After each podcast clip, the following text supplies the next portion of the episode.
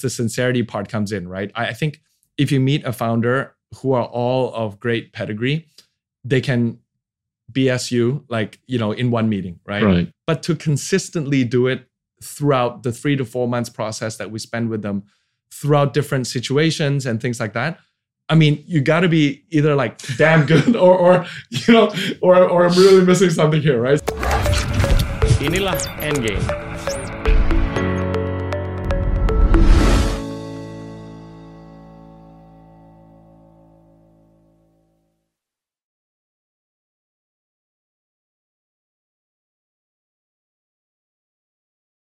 Halo teman-teman, hari ini kita kedatangan Patrick Yip.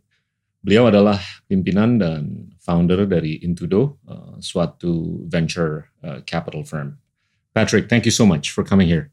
Thank you for having me. Uh, the pleasure is all mine. Tell, tell us a little bit about your background, uh, your childhood. Yeah, sure, sure. Um, so I was born and raised in Hong Kong, 1980. Uh, uh, my parents lived in Indonesia for many years moved to China in the 60s. Uh, I was born and raised in Hong Kong, 1980. I grew up there. Um, spent some time in Australia in a boarding school okay. uh, in Sydney um, when I was 10, and then I moved back to Hong Kong to finish high school. Um, then right after high school, I moved to Boston. Uh, I spent about eight years in Boston. So I did my undergrad uh, in BU, uh, majored in finance, and then I worked uh, in, the, in in finance uh, in Boston again. And then uh, I went to Babson for my business school. Then right after Babson, I came back to Jakarta. So that was in 2005, uh, May 2005. So yeah, it's been, you know, 17 years uh, being, being back here.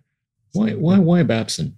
Yeah, I, that, you know. I mean, I've heard a lot of great things. I mean, they're, they're really good in entrepreneurship and all That's that. right. That's yeah. right. Um, honestly, that was the only school I applied to. Um, okay. Yeah, because of that. Um, and, and, one of the distinguishing factors was that a lot of the faculty there had their own businesses. So they're really teaching you know what they uh, what they learn on the job. They had they have their own businesses and things like that. So i really enjoyed that part. Uh, so that's why babson was the only choice. Um, it, it, was a good couple of years. Was yeah. was entrepreneurship something that you were keen on doing? Yeah yeah. I i thought you know uh, you know i'd start a business right away after babson but that didn't happen for, for many years until until Intudo, I guess. Um, yeah, so we were gonna start this um, you know, pet pet cafe. Okay. yeah, yeah. anyways, it's yeah. Um, okay. But, you can um, still do it. I can still do it. Yeah, yeah, yeah. I can still do it. We'll see. We'll see. And then you came out here. So uh, yeah, so I came back 05. Um, I worked at uh, GE. Uh, uh, I still remember Barida, um, you know, who's at INA right now. You know, he was the region head uh, for GE. Um, itu zamannya Pak, terus CEO-nya uh, zaman Pak Hari Sasongko and okay. all that uh, GE. And then uh, I, I moved on to investment banking at UBS.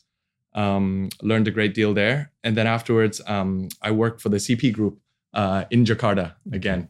And then, um, so so I did corporate finance um, and and a lot of sort of family office um, for the for the owner uh, of the group uh, in Indonesia. And then afterwards, I helped uh, Goldman Sachs set up a private equity and venture arm uh, in Indonesia. At, you know, in the beginning, looking at private equity deals, so growth equity deals in the consumer sector, in healthcare, uh, in TMT. And then afterwards, uh, the latter part of my time with Goldman was that's when a lot of the venture uh, activity got hot, right? So for me, I felt that I really had that front row seat to to witness a lot of uh, the, the rise in the early days of the ecosystem uh, built a great network um, in the founder community, uh, etc. Um, yeah, I was was was there for about two and a half years, uh, and then afterwards, together a couple of friends uh, started to invest in the ecosystem together. Um, you know, both uh, direct into companies as well as into funds uh, that have a, had a more regional focus. Um, and then when in 2016, um, my college roommate introduced me to Eddie, who I know you spent some time with. Yeah um, yeah, and that is the jodoh part of, of our relationship. So uh, together with Eddie and our founding advisor Tim, um, you know, the three of us started to invest in the ecosystem again, investing in funds, investing in startups, uh, and that I think that period of time gave us a lot of learnings and observations, and and identified sort of this white space to to really try to build a platform that would be differentiated from what the market was offering. uh, and and hence sort of how, how Intudo was born. Was it that obvious for you to explore uh, the venture space as opposed to the private equity space? Yeah, you know, it, it, wasn't it wasn't obvious because look, what I liked about the private equity process and the post investment monitoring was that you know they didn't spray and pray, right? Private equity funds, you know, much like Ancora back in the day, et cetera, just concentrate a portfolio. You take active um, sort of participation in the company. Right. You sit on the boards of these companies, and you sort of you know add value you know via your your influence at the board level right? So i think i really like that part of private equity investing. Yeah and i knew i wanted to sort of transition some of that into this this asset class of, of startup uh, because I, think back in the day um, early early days in the ecosystem i i witnessed a lot of the players i think they sort of blanketed the market in terms of investing. So they kind of adopted a more sort of spray and pray or an index fund approach to to startup and, and I, I, certainly honored that because I think early days in the ecosystem, when it was still small, um, when you spray and pray, you'll certainly get a, a, couple of winners, right, in your portfolio. Right.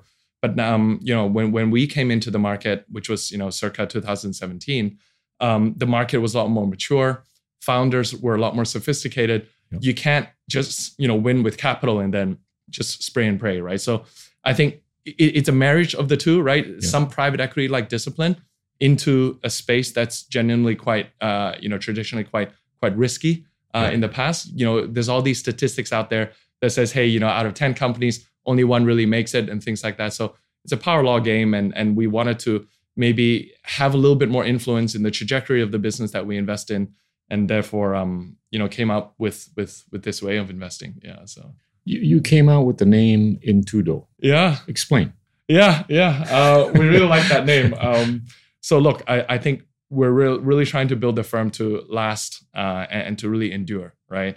Uh, so it should never be based on, you know, my last name, Eddie's last name, or whatever, right? Like, I, I think we wanted to make sure that it's set uh, on a set of foundation that could carry through um, sort of generational transfer. So we we we had uh, we had an exercise where Eddie and I just looked at, you know, he says five words, I say five words. What are our key core values? Um, in both personal life and professional life. And these three words were the ones that we both kind of overlapped with. Mm-hmm. And uh, and and yeah, so integritas, tulus, sama jodoh. So the the acronym came together called Intudo. Yeah. And and that has basically dovetailed into a lot of how you philosophized your investment pieces, right? Yeah. Before we deep dive, I want to I want to bring up a, a, recent phenomenon called FTX. Mm. Right? What's what's your observation about what might have happened? Sure. Because if if you take a look at the backers of FTX, these are some of the greatest names. Yeah. That you know have embraced probably the most sound investment philosophy. Yeah. But but what what slipped? Sure. Um, look, I, I, think with FTX and and in general the whole sort of crypto space, and we certainly have a few um, you know commitments and investments in that space as well. I think um, a lot of that funding, um, you know, it was during a, a time where the market was very exuberant, right? And uh, and and not only in the crypto space, where right. in in the recent past we've also seen examples of other companies where um, you know there has been sort of bad actors uh, in, yeah. in, the space. So you know what happened with FTX is certainly unfortunate, um, but I think what what has transpired since then, um, obviously, you know, I think the whole space will actually go through uh, a lot of transformation where I think regulators will really yeah. really step in and, and, regulate it much more rigorously, um, which I think bodes well for the entire ecosystem. Uh, sets the standard a little bit higher. Right. Uh, it sets the moat of this business a little bit higher. So you know you can't just come in with you know, sort of uh, uh, uh, uh, you know, very very lax uh, compliance and things like that, and no no no functioning board and things like that. So I think that won't fly anymore.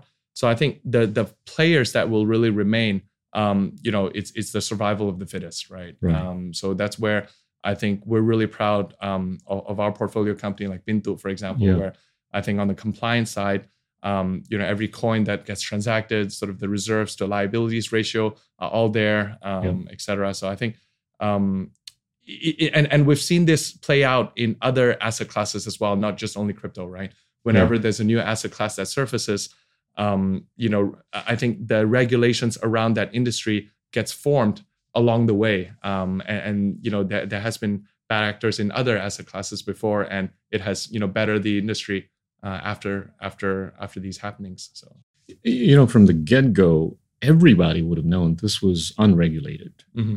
right?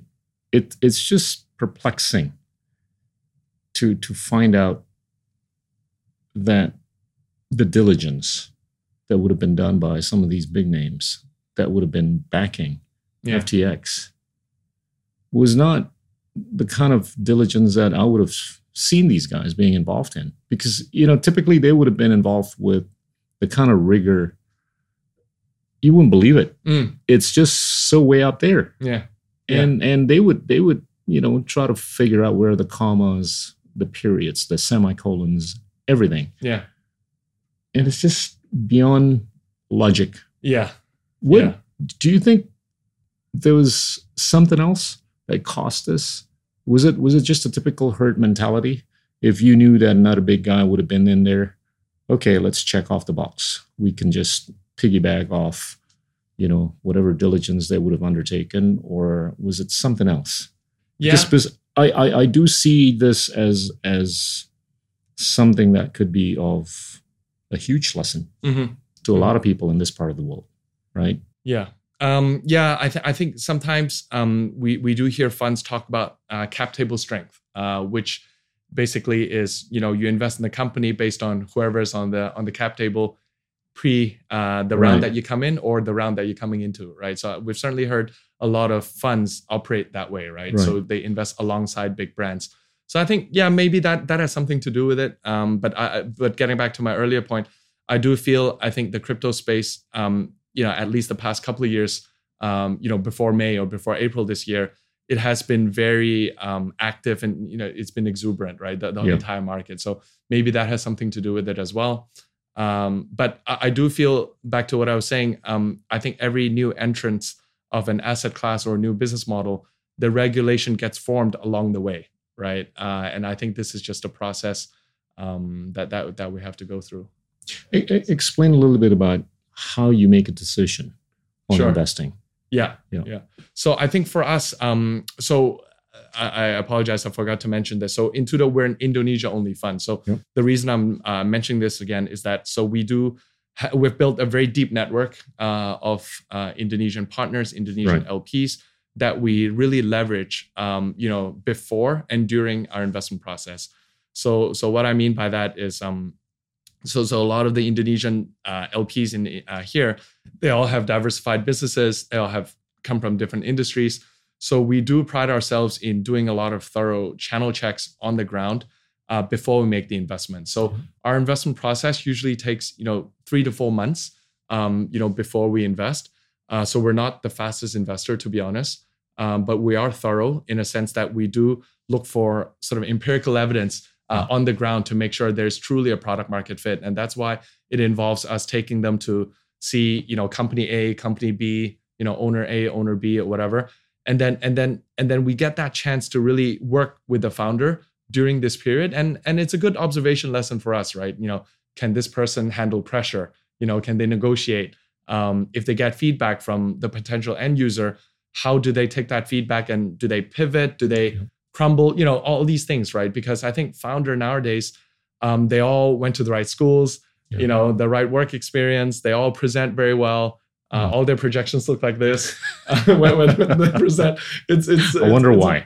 yeah, um, it's, it's a hard job. I mean, um, so I, I think for us to verify that is to is to see them in multiple situations, right? So, you know, see them uh, see them under pressure and, and, and things like that. So that's our process. It's really to to go through and look for that product market fit. And and for us, every one of our company has struck a commercial deal with uh, an Indonesian partner of ours before we make the investment. So I think that's where the sincerity part um, or, or, the or the um, yeah exactly the sincerity part of our process comes in where i think we deliver all that upfront um, mm. so it's not like hey you let us invest and then we'll deliver abcd right so right. we actually deliver that upfront uh, and that's something I think um, a lot of founders really appreciate uh, about us um, before we invest. Explain a situation where you would have tested, if not noticed, the founders being under pressure? Yeah, I think um, without mentioning names. Sure, sure, sure. Um, but after I say this, I think if, if, he listens to this, he will know. Um, so we invested in this uh, uh, uh, logistics uh, company uh, where he um, he was obvious. Uh, you know, he was a country manager of a fast-growing startup, a global player. He grew the teams here really fast, and then he wanted to build sort of a marketplace business for trucks. First of all, right? Um, and then when we took him to see, you know, all these FMCG, you know, many of them are LPs right. in our fund a lot of these FMCG founders, um, you know, during these meetings, he came up with the idea and said, "Hey, I want to build this marketplace model," but not realizing that a lot of the conglomerates here have their own distribution companies. They have their own fleet of trucks, bikes, you know, whatever, right?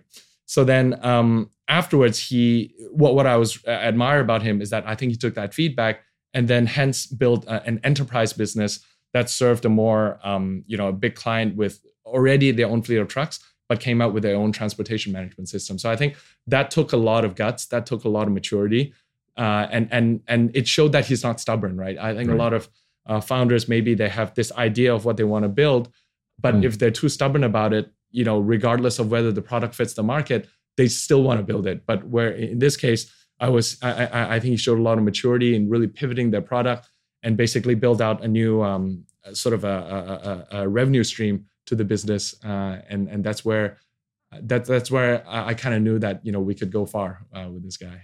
Uh, so. the, the, the philosophical attributes, integritas, tulus, and jodoh, or integrity, sincerity, serendipity. Which which one of these three attributes would you put more premium on when you make a decision or before you make a decision? I, I definitely like, um, and again, maybe Eddie has a different answer, uh, but for me, for me, I like Tulus a lot, uh, and and uh, I like sincerity a lot. I think that that quality is something that I respond to very well.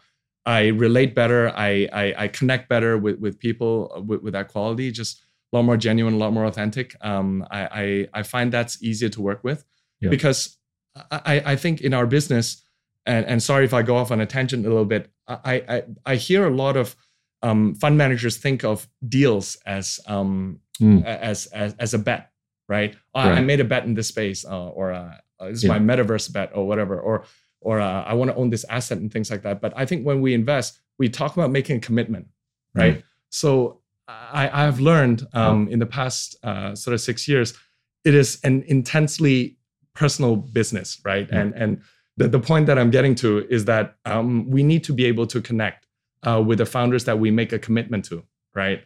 It's not just a bet or like a like a like an asset that we own, right? It's not that transactional. So to go far, um, a holding period, our fund life is eight years, as you know, but uh, and yeah. and you know a holding period for any companies, you know, usually about five years, etc. So mm. I think for us to go far, to go long with each of these founders, I think that that foundation needs to be set, and that's why I think um, all these three values being, you know, having integrity. I think that's table stakes. Being sincere about you know uh, how you go about it, how you go about building your team, recruiting people, uh, how to solve problems along the way. I think those are the things that we can rely on um, in a in, in a relationship that you know will extend you know in five to six years. What what sort of a remedy or even a reset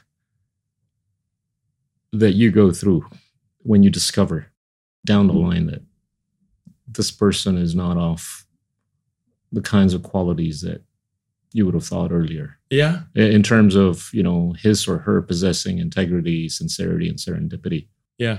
Yeah. And and look, I think what we what we see in the beginning and how a founder may or may not change over time, that is something that is yeah. quite quite hard to ascertain like at, at the point of of interaction right um but but once we're in we're in right like we're, we're, we're in it yeah right you can't like founders can unfound a company just like we can't uncommit a commitment right, right. so i think um it, it's really hard so i think for us um what what what we stick to is um being on the ground i think we have resources that can corral together to support um, a management team through transitions i think that's one thing we pride ourselves in so i think all our founding teams all 10 of uh, nine of us eddie's based in the US, but then the, the remaining nine of us are all based here. I think we corral together to build a support system for companies to go through different growth cycles, right? Right. So I think uh, a company does transition from being a more founder led business into a more sort of team or board governed company over time, right? So I think the the the holes that we try to fill is really just continuously support on the business development side of things. Given that we do have a deep network in Indonesia Right. on the commercial leads and things like that, so we try to de-risk commercial risk. Uh, we try to de-risk funding risk, um, Mm. and that's why we're very fortunate to have, you know, quite a couple of dozen of global investors as LPs in our fund. I think they rely on us um, as that shepherd into the country. Uh, we're the eyes and ears on the ground. Um, for example, I, I know Teresia was on this podcast before. We've done a couple of deals with, with, with her as well. So to really shepherd a lot of these global investors into Indonesia, right? So that's something we can support. Uh, another thing we could support, obviously, on is on HR side of things. Um, so that's where the human capital comes in, and and under this, we do have two sort of different programs where we have a returnee bro- program that bring back a lot of Indonesians. We call this Pulkam, right? Right. And then we have a, a Bumi program where we locally source uh, a lot of Indonesian either professionals or graduate students, and we help them plug them into our portfolio company. So I think our uh, remedy or, or our value add to the investment process during our holding period, we really distill it into these three things. I, I, I you know, I also don't want to seem like we try to promise everything under the sun, right? It is Yeah. a partnership after all. We are a, a financial capital provider, but I think we're just tacking on these value add so that it could complement what we saw in the in the founding team, right? Um, so that's I want to I want to drill down a little bit on what what we picked up from you know Teresia, yeah, uh, yeah. the role of women, right? To, to what extent have you been backing women founders? Yeah, we we Because have, you know she makes this compelling argument, right? Mhm. That from from a, an IRR standpoint, it's it's compellingly much more pronounced, much Mhm. more profound. Mhm. uh, to the extent that you have diversity, particularly gender diversity, yeah. right? And, and I'm just curious how that links up with your investing philosophy. Sure, sure. I think we look, and, and I certainly have a lot to re- learn from Theresia on, Yeah. on this, right? So I think, uh, and there's been plenty of studies to show that you know diversity, whether it's in gender uh, or, or or race and anything like that, does enhance uh, return over time, right? over Right. over a long period of time. So I certainly have a lot to learn from her on that. But I think for us, we've gone about it in a pretty in in a pretty pragmatic way, to be honest. But I, I think we don't try to tokenize th- this concept, right? I think um, while we do have, I think, uh, close to thirty percent of our founders are, are women, right? Yeah. You know, the likes of Levy, the likes of you know uh, Eileen, uh, Populix, etc. That's So a- we, we, so yeah, so we do, um, you know, cl- close to about thirty percent of our portfolio have women uh, as as the co-founder uh, in the founding team, right? But that's not something we, like I said, we we don't want to tokenize it because Yeah. we do feel, I think every founder, whether it's you know you know men or women, I, I think you know we view their capabilities just strictly based based on merit, what what what they can produce. Um, but I, I do feel, um, at, at least on our Intudo founding team, uh, we also have built that diversity into our investment process as well. That's something we've enjoyed. Um, I, I think having a balance, you know, male, female, and of different age as well, right? Um, I, I think that makes a good investments team with diversity, and and the diversity not only in that sense, but diversity in terms of, you know, introverts, extroverts, optimist, realist. You know, it- Right. like I think that makes a good investment team. Uh, so it's not just uh, based on gender. Yeah. Uh, another point, though, a lot of founders come to you with so much conviction, right? To what extent do you have a bullshit detector? Oh, so we, we can we can swear a little bit on the show. Okay, okay, no, no, no that's good. Okay, I, I can definitely be a lot more loose then. I mean, we got to make it. We got to make it interesting, okay, right? okay, I mean, Look, you you, I- you you probably get bombarded We- by we so many of these guys, right? we do, and and that's where that's where the I, I guess the sincerity part comes in, right? I, I think if you meet a founder who are all of great pedigree, they can BS you like you know in one meeting, right? Right. but to consistently do it throughout the three to four months process that we spend with them throughout different situations and things like that i mean you got to be either like damn good or or you know or or i'm really missing something here right so i think I think that process is important, and only only I guess you know the test of time can tell, right? Um, and and and that's why we feel, and this this might sound a little bit corny, but you do have to be a little bit romantic in this business where it is a very relationship driven business, right? You do have to date a few times before before before getting You're, engaged. you're get married it's not a, yeah, for eight years at least. it's, it's not love at first sight, right? Yeah, for exactly. Well, in, in our case, I think that three to four months is that is that dating period, right? And taking the, the founder to our um our network, our LPs in Indonesia, is akin to taking your sort of fiance to to to meet your parents or to, to meet your family members, right? I, I know it sounds yeah, um, but but that's the process. Uh, that's the process. Um, it's it's definitely more art than science here, but um, but throughout multiple interactions, throughout multiple situations, you do get to see them um, behave. And like I said, I, I, think they'll lose lose the mask. I, I think whatever Right. conviction, maybe if it's you know falsely put there or whatever, I think they sort of lose that mask, and and the, the truth eventually kind of comes out over time. So Conversely, though, how how do you detect that somebody's actually a lot better than what he appears? Because somebody could come over to you just being the most timid, yeah, the most shy, yeah, but he may have the best idea, he may have the best execution team. yeah, That that rarely comes out, right? When you meet up with a person, yeah, yeah, you know, you you overrate or you underrate. yeah. How, how do you manage that overrating and underrating risk? Yeah, sure. Um, I, I, I, I view the founder's journey from, you know, whatever you call it, uh, maybe from starting point to the ending point. First of all, that path is not straight, and it, it, requires multiple detours, and it is a process of, of, of progressive discovery. And and what I mean by that is, and and the, the mental image I have in my mind is kind you kind of hop on islands, right? You hop on one island, maybe your visibility from that island to that next point is, you know, that's why we have 2020 vision, right? You cannot see that far ahead, right? You can't see kilometers ahead of you, but you can see maybe, you know, a couple hundred yards ahead of you, right? So and then so you got, you hop on one island to another, and then it's a process of you know progressive discovery. So I think for me, I, I really enjoyed founders that, like I said, are, are a little bit more humble. Uh, Yeah. I, I connect better with founders that are like that, that are really just brutally honest about what they know, what they don't know. Yeah. Um, and and we discover along the way. And I think back to what I was saying earlier, I think when we make a commitment to a founder, I think we're committing to them that you know we will discover together. We're partners together, you know, all the way, right? And Right. um, and but so so I tend to don't don't relate too well to founders that has too grandiose of a of a view. Yeah, right. You know, the the the big picture. I mean, yeah, maybe you'll get there in year five, right? But what we're Mm. concerned about is, you know, the next 18 to 24 months, right? And and how our value, how our network can be can be additive to to what you know, what you're good at, uh, and and become a powerful partnership, right? So I think that's the philosophy that we have um, in all our engagements uh, to to to founders. You know it's it's so tough to find people to just be able to say i don't know. And and i keep telling people you know to the extent you can already say i don't know that's half the answer already. Right, right? Right, but a lot of guys out there you know they they seem to think that they have to answer questions in ways other than just saying i don't know. Right. you know that that to me is a bullshit detector. Yeah. you know already. And you you mentioned the word grandiose let's let's talk about the grandeur Hmm. of you know the situation that we're going through right now Sure.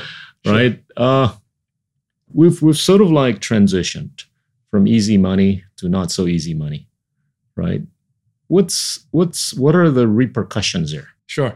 Sure. uh, generally speaking and then within your space Yeah. Um, if we dial back the clock, I think um, when we started Fund One uh, back in 2017, it was still during the era where free money, you know, governments printing money, you know, it was it was high times, right? Uh, as well as part of Fund Two. I think during that time frame, um, the the founders that were raising, I think, were very very confident. Uh, you know, for good or for bad, right? Um, and and raising capital for for not too long of a runway, right? Right. Uh, because they think you know the rainbow, you know, somebody's gonna, you know, fund them again at a higher valuation when when nine months of runway runs out and things like that. So a little bit more short term minded, And then I think the focus was a lot more on the top line growth, right? Um, it was growth at all costs. There wasn't any sort of uh, thinking about building a sustainable business model or any care about like you know contribution margins and things like that. There was no talk of that in in in in the series of discussions that we've had, right? Um, and what has changed um, since then? And we we saw that pretty evidently, uh, at, you know, part of Fund Two as well as well into Fund Three, is that uh, this this uh, this mindset shift, right? So I think founders now are cognizant of the fact that the free money days are over. Uh, it's not growth at all costs. It's not just growth on the top line, but there needs to be ways to monetize uh, right from the get go. Uh, and they are now raising for longer uh, runway. Uh, so we have the study that, that we showed during our AGM last month right. that um, at the entry points of our funds, we've seen round sizes increase, um, you know, year over year, right? Um, it dipped a little bit during 2020, um, albeit for for a different reason back then. But you know, for the most part of this year, round sizes kept going up, and and we believe it's really for that reason. I think it's founders um, taking more dilution, uh, you know, at the expense of you know making sure the runway is a little bit longer. So they all raise for you know 24 months now uh, at least, and then within that 24 months, there is um, you know sort of a path uh, to profitability there, right? So I think that has been the most stark um, difference between you know uh, this couple of years versus the early days um, with Fund One. What what happens to one or those that have not been able to race enough as to build this long runway until the clouds clear. Yeah. Right. Yeah. And what happens to, or what happened to those guys that have not been able to show the kind of agility that would have been necessary to pivot, to reskill, upskill, and all that good stuff? Yeah. Yeah. What do you do? Yeah, um, and, and, that's what we spent the bulk of this year, um, more so in the second half versus the first half, is really to make sure that um, we can shore up capital right. to the companies that still have cash on the balance sheet, but make sure that the runway is at least 24 months, right? Yeah. So that's what we've done for a lot of our portfolio companies this year is just shoring up more capital and making sure that um, there are ways to to to to find a path to profitability.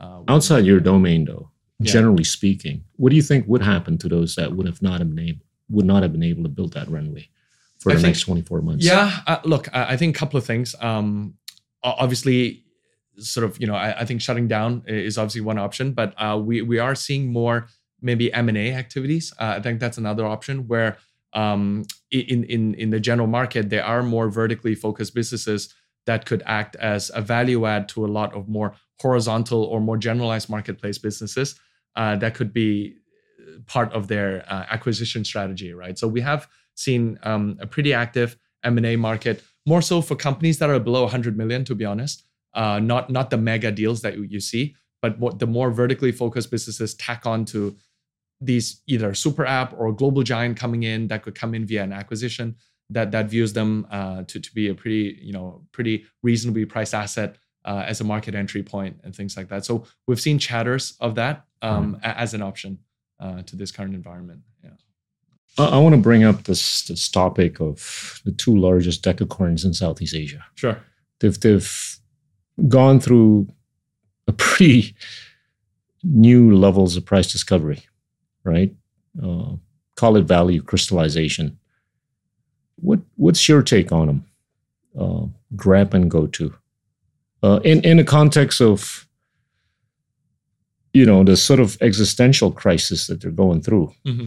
uh, and what you think they'll end up mm. like. Mm. Yeah, yeah. Uh, you know, we can be very that. philosophical about this. Sure, sure, sure, sure. uh, I, I, yeah, back to what I was saying before. I've certainly um, really benefited from that front row seat from back in the day. So right. I think you know Gojek, uh, Grab, you know they all started sort of 2014, 15. That that's when they really ramp up uh, during that time.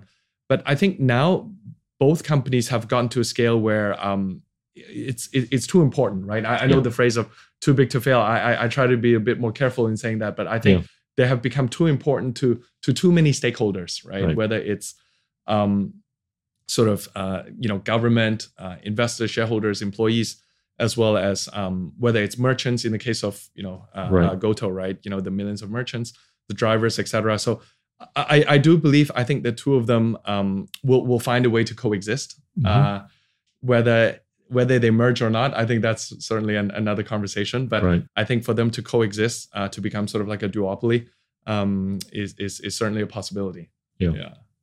I'm I'm with you. Uh, I I don't foresee a future where one of them is going to stop existing. Nor do I see them merging. I could be totally wrong on this, but at, at the rate that they're so immersed Mhm. With the day-to-day activities of so many people, Yeah. millions of people in this region, right? I, I would argue hundreds of millions. Uh, the stakeholders of these two entities, I think, would do whatever it takes to make sure that they continue to exist for the benefit of the masses, Right. right? And the stake is just too large, Yep. right? And and I think it would do great injustice for the duopoly to stop hmm you know existing. Yeah. I think a monopolistic type of tendency is not going to be healthy Right. for for the people of Southeast Asia, That's right. right? We've we've seen interest rates being increased, right, by more than 400 basis points in the last 8 9 months.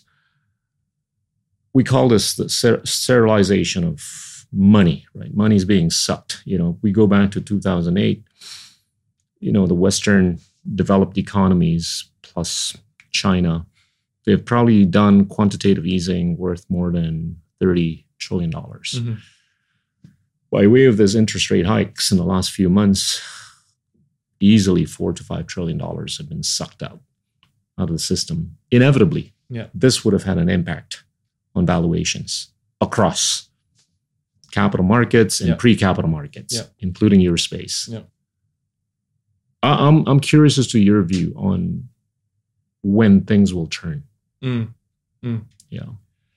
I think what we've learned this year is, um, I, I think in the context of Indonesia, uh, the, the central bank, I think they only raise interest rates when core inflation, you know, um, breaches like three percent, right? So Right. we've seen sort of two events uh, of that. Uh, I think um, in in September and October, right? So I think that um, is certainly a trigger. Now, will we see more of that? Um, I, I think maybe it'll go into sort of the middle part of next year, right? But um, what I wanted to address is I think this environment of like you talk about the free money being sucked out of the ecosystem, right. cetera, The impact that it has on the on the startup space is that we do feel um, valuations, the correction of valuation, is something that's quite healthy for the ecosystem. Um, Absolutely. and, and this re- this relates somewhat to what we talked about uh, in the public markets, where the correction will first start in the public markets. It dominoes into the growth stage rounds, and then into the early stage rounds, right? Which is mostly where we spend uh, most of our time. So we do feel uh, it is a healthy correction. If it does go into, say, you know, first quarter uh, or at least the second quarter of next year, um, we will benefit from the fact that we, the entry points of our investment, um, you know, you get diversification through vintages, right? So I think that the the, the remainder of our third fund um, will will benefit from this phenomenon, and that's something we're quite excited about. I'm I'm actually in a camp that's a bit optimistic Mm-hmm. about 2023. Uh, having seen the figures, if if I take a look at how the central bank in the United States has increased interest rates by multiples of what they did in the 70s, Mm-hmm. right? In the 70s, they only jacked up interest rate by 100%. Mm. This time around, by more than a 1,000% in a period of eight or nine months. Yeah. And, and I think there's there's a bit of an overshoot by way of the following accounts. If if I take a look at how money supply has gone up on a month to month basis, it's actually dwindled. You know, early last year it went up by about 27% Mm-hmm. on a monthly basis. It dwindled to about 4% about two to three months ago. It dwindled to near zero just last month. And if I take, take a look at the inventories of the large wholesalers, Yeah. the Walmarts of the world, Right. the Targets of the world, the Costco's of the world, they're at an unprecedentedly high, High, level. yeah. And it's not being eaten up Mm-hmm. by purchasing power, Mhm. which would not have reached pre-COVID level yet. Right. So there's there's inevitably got to be recalibration of pricing. Yeah. Downward, Yeah. not upward. So there, there is, I think, an overshoot in terms of interest rates Mm. being jacked up. Mm. So I, I do foresee a scenario in the first semester in 2023 where I think expectation of inflation is going to correct That's right. downward, not just inflation. And that's going to bring about you know lower interest rate environment globally speaking, Right. right? Right. So we just have to wait on what's going to happen in Ukraine, right? To to see how things are going to pan out Yeah. from a cost of money standpoint. Yeah. But to the extent that things will renormalize, I see 2023 not as badly as some others. As others. Yeah. And and I think that's going to be good for pre-capital markets scenarios Mhm. and capital market scenarios Mhm. right? I think it's going to be good for Indonesia in the sense that there is going to be equalization of all sectors. Right. You know, what we have seen in the last few months would have just been the uptick of certain sectors, particularly the commodities. Commodities based. Yeah. Right. Yeah. The tech would have gone up until a few months ago. Right. But but I, I hope for and I, I'm sort of like comfortable with the idea that things are going to get equalized more Yeah. by mid part of next year. Yep. Is that the right way I- of I think- thinking? No, so so I think uh, that that's exactly the, what what we hope for as well. When I mentioned uh, having good mix of people in the investments team, I think we do need that sort of optimistic view. Uh, Yeah. But I think what we're also preparing for is also a longer uh, sort of winter, right? So I think Absolutely. while we hope for, while we hope for the best, I think we're also you know trying to Prepare for the worst. Exactly. Yeah. Now let's let's talk about execution. Yeah. Right. What what convinces you of the founder's ability or wherewithal to execute? Yeah, I think um, with founders, so during that process where we spend three to four months with our founders, um, so b- besides just ob- the observations that we pick up and, Mm. and things like that, but it's also how they take feedback from you know the, the people that we take them to see and how they take that feedback and incorporate into the, the, the product that ultimately becomes an MVP, right? Uh, a, minimum viable product. So I think for us, that takes sort of maturity and also um, that that is a good sign that they actually you know listens to the market and executes right so i think once they find that product market fit then the capital that comes afterwards then that's to scale because for founder i I think it- it's it's easier to sort of come up with an idea and turn it into a product but it's another thing to turn a product into a company right like yeah so so i think that leap is is much bigger than than that first initial leap right so i think for us um once they've found that product market fit, um, hopefully it's through a lot of our introductions, through a lot of our facilitation. That's when we that that's what gives us conviction, uh, you know, to to to really put in the time and and, and go big with them, right? Yeah. I wanna I wanna take you back to the macro uh, level again. Uh, if I, you know, I've been saying this numerous times. If I take a look at the banking to GDP ratio, if I take a look at the money supply to GDP ratio, if I take a look at the capital markets to GDP ratio, they're at sub 50%, Mm. you know, in the 40% ish ranges. Uh, compare that with the Singapores of the world. Mhm. They've got money supply to GDP ratio of more than 200% now Yeah. Modern economies they range between 125 to 250 percent so at the end of the day there is serious lack of money here Mhm. right Mhm. in indonesia which presents an enormous opportunity for you guys Yeah. because you're you're bringing the dough right and that dough is so attractive to the country right and how do we make sure that what you do is going to bring about the upticking of that needle from 40% Mm. to hopefully 100% Mm. Mm. I've, I've you know I've been making this point about how we need to basically improve upon our foreign direct investment. Yeah. Right. And and if I take a look at the foreign direct investment on a per capita per year basis for Indonesia, Thailand, Vietnam, Malaysia, and the Philippines, we're at about 100 to 400 dollars on a per Mhm. capita per year basis. We compare ourselves, these four or five countries, to the Singapores of the world Mm. they're at about nineteen thousand Yeah, dollars. yeah. they're like what I call the LeBron James Yeah. of FDI. Yeah, right? yeah, yeah. You play a big role in moving the needle from hundred dollars to hopefully a thousand. Right. I don't think we're going to be able to get to $19,000 because of our population size. But tell me Yeah. something inspirational. yeah, yeah. No, I, I'll, I'll do my best.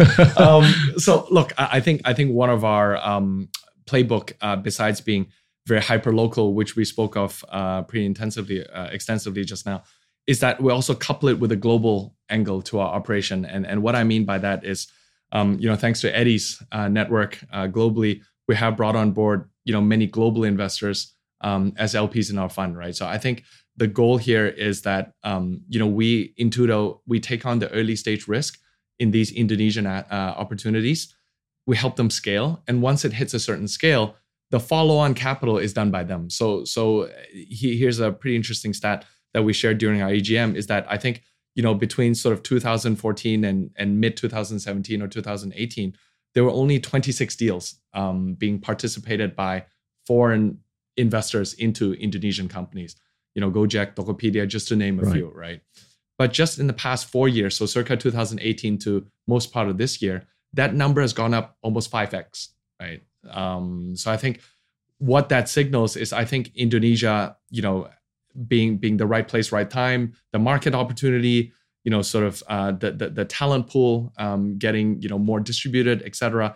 We feel that it has become uh, an investment destination that's worthy of a lot of these global investors coming in. And so our job and bringing a lot of these global investors as our LPs is that we act as that shepherd to bring them into these deals uh, uh, or, or companies that we invest in at a later stage, right? So there have been a lot of our follow-on capital that are done by our LPs. So I think we do it in our very very small ways. Um, I, I But it I matters. you're- you're- But yeah. it matters. You know, small, but it matters, right? yeah, we, we do it in our own small ways. Um, not not not like Ina, you know what I mean. I, I think Ina is doing a, a much bigger job uh, than us, but I think in our own small ways, I think we we we, tr- we try to shepherd a lot of global investors. You know, sort of educate them about Indonesia.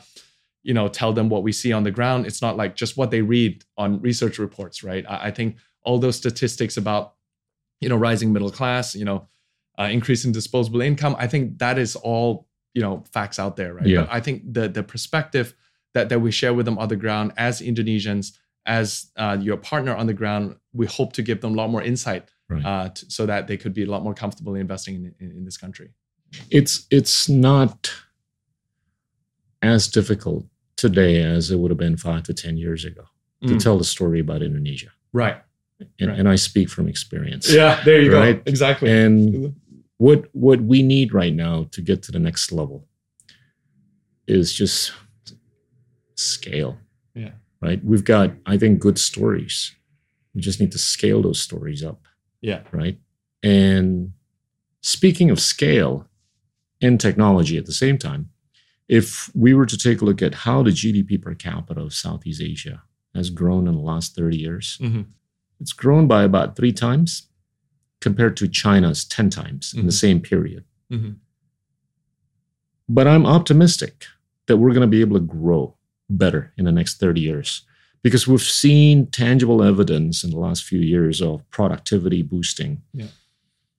just by sheer application of low tech onto three sectors aviation, financial services, and marketplace. Mhm. This is just with a simple gadget. Yeah. And you've seen productivity going up by multiples of five to seven times, right? Not to mention those other sectors that would not have been disrupted. So I, I see Indonesia as a place where I think we're going to see massive usage and enabling of low tech. Yeah. I, I'm, I'm not foreseeing Indonesia as a creator Right.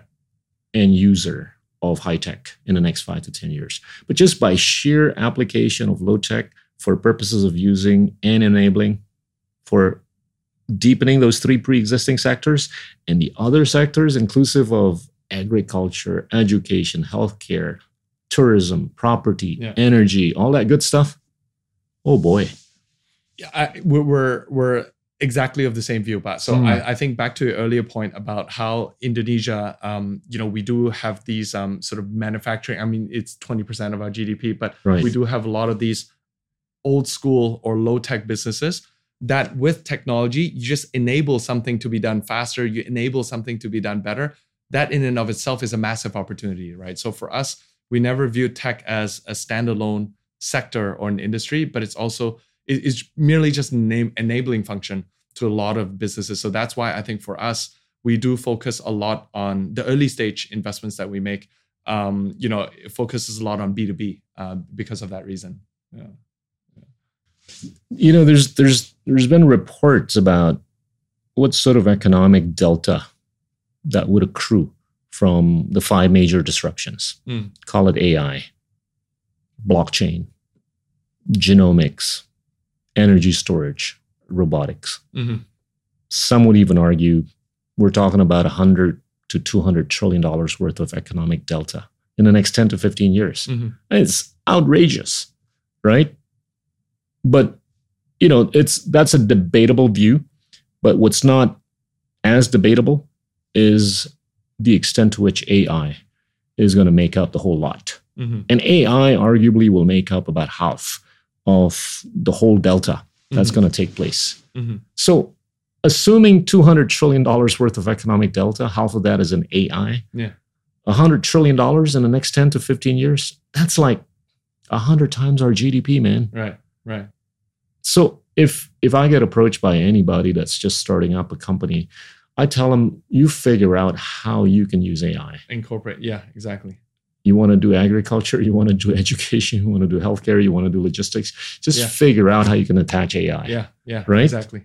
Do you see preponderance of some of these, you know, ideas? Yeah, I, I think in I, I, think a couple of things you mentioned. I think with um, genomics or or so in the healthcare space, especially in diagnostics, mm. in um, I think energy transition. I know is a huge pillar uh, for right. us going forward as well. Um, certainly, I, I, think the application of AI is important, but I think another one is, which you know we, we haven't made a commitment to, um, is is in the in the climate space, right? I, mm. I, hmm. think climate change, climate tech is something that is I think on a lot of people's uh, minds and, and attention these days, right? With so many variables in in in weather changes and things like that. That's something that's made for for AI, like machine, right? Yeah. Like machine learning and AI.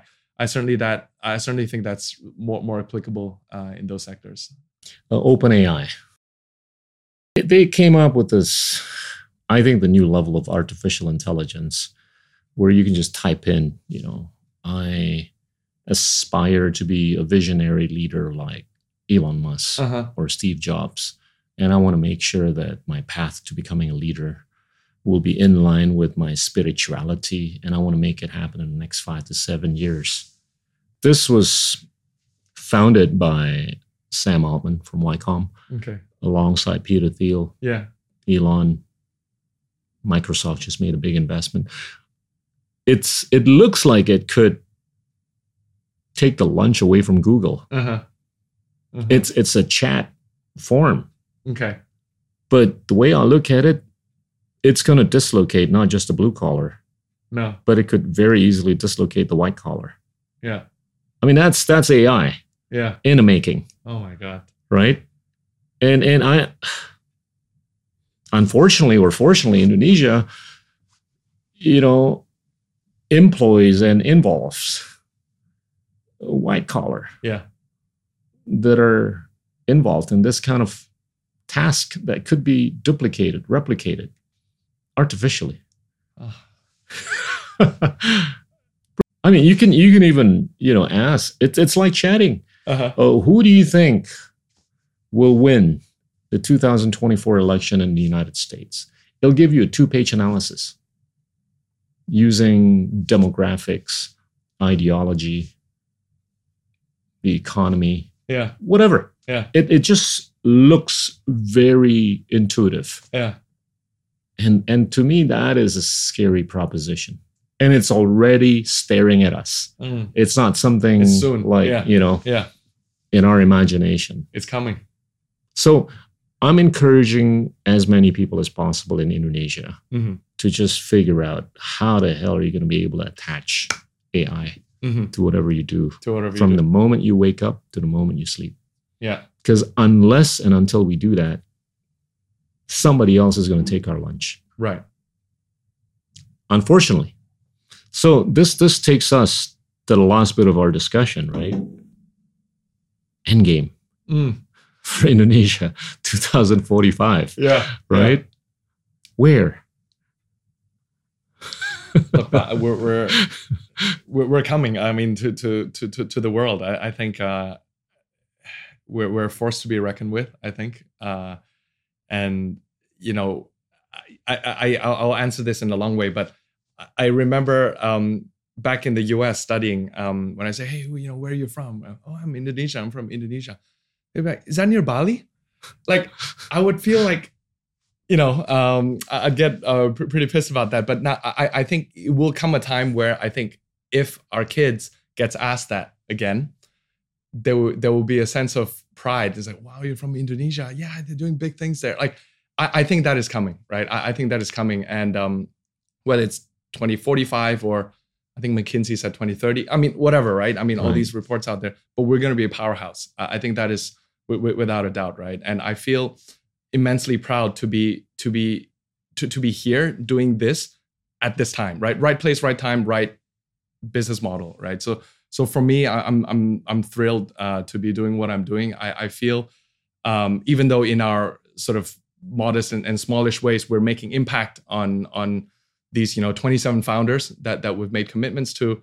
Um, I, you know i hope i'm making impact to to the to the intudo team and and that gets followed um, and, and gets permeated to to the entire organization right? So i think that is what i'm excited about. Um, i feel and, and it's not just in startup space by the way. I know we've been just talking about startup but we're we're seeing you know rich brian you know for example at, at coachella you know we're seeing Eko Nugroho having collaborations with with Louis Vuitton. I mean, we're, we're going to be like on the world stage, um, and, and and it's only a matter of time. Um, whether it's 2045, 2040, yeah, it could be sooner than that at the rate that we're growing. Rich and Eko are two of very few Indonesians who cared Mm. to speak English, Mm.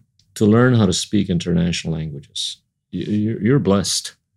You're, you're a beneficiary of an international education. hmm I, I, I hit my head every day to try to figure out what would it take for a hundred million Indonesians to be able to speak Mm. international languages. Mm. Call it Mandarin, call it English, call it French, call it Spanish, call it whatever. Yeah. Because at the rate that money is sitting outside Indonesia, we've, we've got to be very cognizant of the fact that we have limited supply of money Yeah. internally. hmm So to hit on the money that's outside Indonesia, you got you got to communicate to- internationally. yeah, yeah.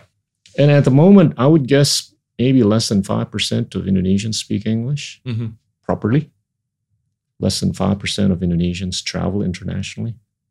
So take those numbers up to 100 million, hmm then we would become a powerhouse. Yeah. I don't think we're going to become a powerhouse just being the fourth largest economy in the world. Mm. I think we would be a LeBron James if we can tell the story right.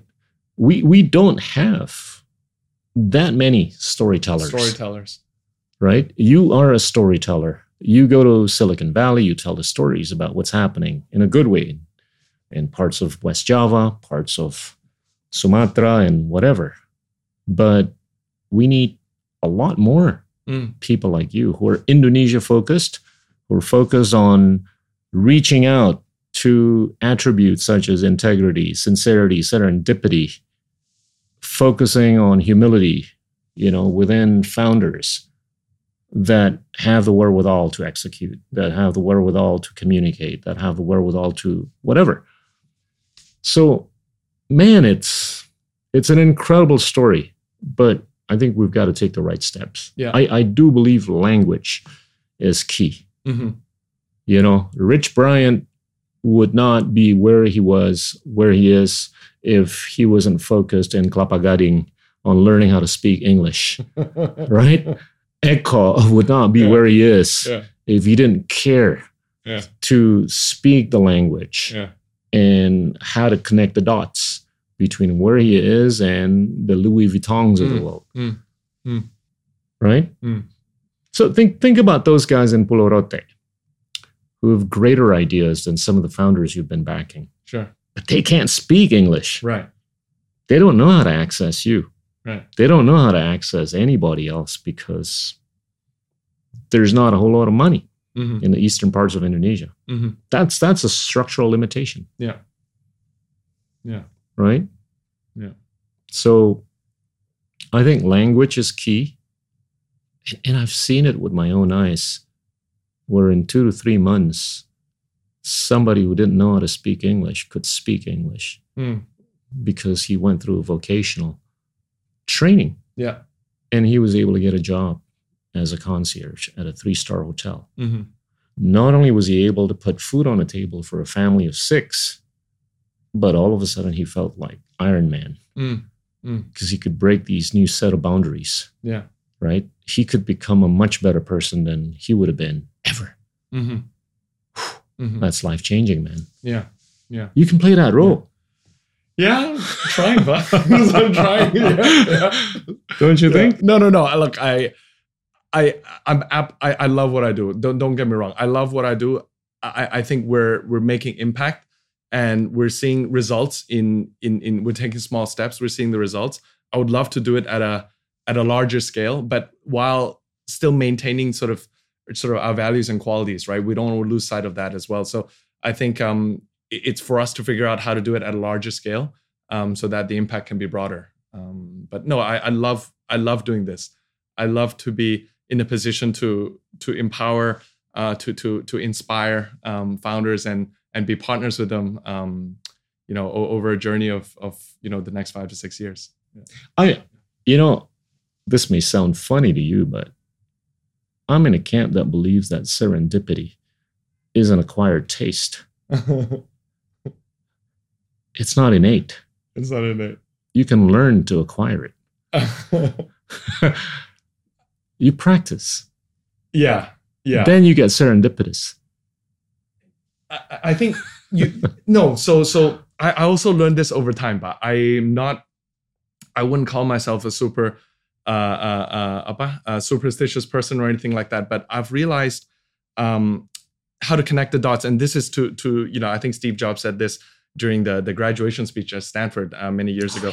But but you only do it looking back, right? That's what he said. But for for me, I start to realize bit by bit along the way now, right? Like, hey, for example, how I met this founder, how I met this contact, and trying to be a lot more present and, and make sure that, hey, something comes out of it, right? So it's like sort of a network effect. Maybe one dot leads to three more dots. And if you take that path and then leads to maybe five more dots or something like that. So I'm just trying to be more aware, uh, more, more, more present. Um, and that's when I guess like, I, I guess fate and serendipity can, can play a role, right? Um, Yeah. and uh, I, I wasn't like that before. It kind of I, I learned it along the way as well. Yeah. Ho- hopefully, it's not too late. Yeah. yeah. Pat, we've we've Uh. talked uh, about a lot of stuff. Do you have any final messages? Just just wanted to say thank you, but th- thank you for having me uh, to to allow me to share this story about Intudo, how we're building out the firm. Um, you know, and then hopefully with, with your support and and many other support, um, we can grow this into a, a larger platform over time. So. No, just really grateful to be here, but thank you. You've you've been a big supporter of Indonesia. You've been a big supporter of many great founders and many great theses. Keep at it. That's all I can say. Thanks, Pak. I appreciate it. Thank Yeah. you. Okay, thank, Thank you, you. Teman-teman, itulah Patrick Yip, pimpinan dan founder dari Into the Ventures. Terima kasih. Inilah Endgame. The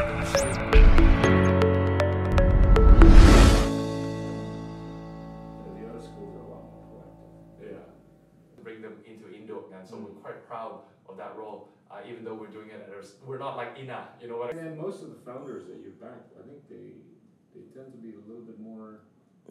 Episode was yeah uh, really hit home. Um, I think uh, yeah a couple of Aldi you know uh, who we work with. I mean so Aldi I think Iman. You know, they're Yeah, I, Japanese, I do a bit of Mandarin, but it's okay. So Bahasa itu it's my fourth language. So I but I've heard it at home.